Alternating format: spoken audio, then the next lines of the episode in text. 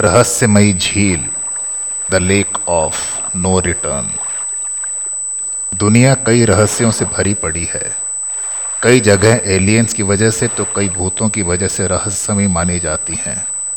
भारत में भी एक ऐसी ही झील जहाँ कोई जाता है तो वहाँ से फिर लौट कर वापस नहीं आता है।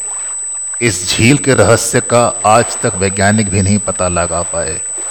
ये झील भारत और म्यांमार की सीमा पर स्थित है।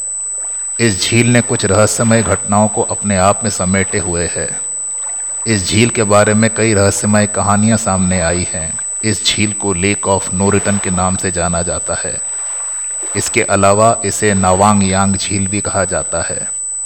ये अरुणाचल प्रदेश में है।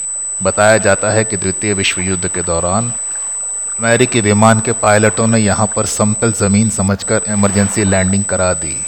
लेकिन वो जहाज़ पायलटों समेत रहस्यमय तरीके से लापता हो गया। झील से एक और रहस्य जुड़ा हुआ है। कहा जाता है कि जब युद्ध समाप्त होने के बाद जापान के सैनिक वापस लौटकर जा रहे थे तो वे इस झील के पास रास्ता भूल गए और फिर लापता हो गए।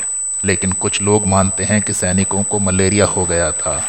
इसकी वजह से सभी की मौत हो गई थी। हालाँकि सच्चाई क्या है, ये अभी तक नहीं पता चल पाया है।